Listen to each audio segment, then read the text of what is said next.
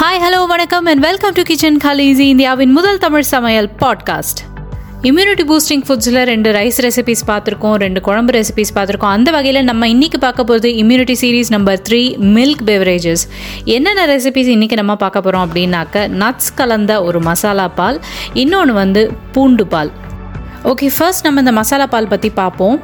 இந்த மசாலா பால் வந்து ஆரிஜினேட் ஆனது மகாராஷ்டிராவில் அப்படின்னு வந்து சொல்கிறாங்க. இது வந்து ரொம்ப ஃபேமஸ் அங்கே. இப்போ ஒரு பூஜை நடக்குது இல்லை விரதம் இருக்கிறாங்க அப்படின்னாக்க முதல்ல இந்த மசாலா பால் தான் வந்து சர்வ் பண்ணுவாங்க.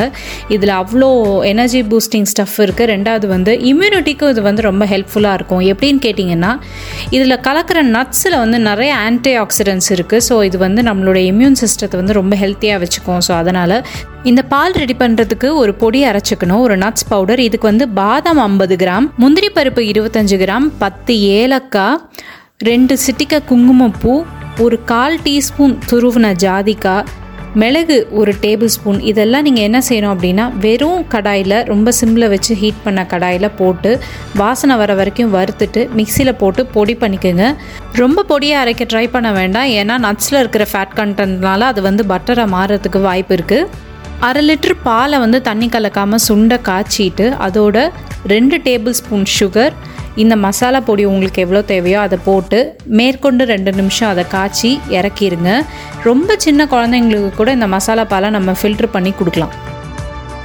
அடுத்ததான் நம்ம பார்க்க போகிற ரெசிபி வந்து பூண்டு பால். பூண்டை பற்றி நான் நல்ல விஷயங்கள் சொல்லணும்னா சொல்லிகிட்டே போகலாம், பட் குறிப்பிட்டு சொல்லணுன்னாக்கா ஆன்டிபயோட்டிக் அண்ட் ஆன்டி இன்ஃப்ளமேட்ரி. இந்த ரெசிபியும் ரிலேட்டிவ்லி ரொம்ப ஈஸியானது தான்.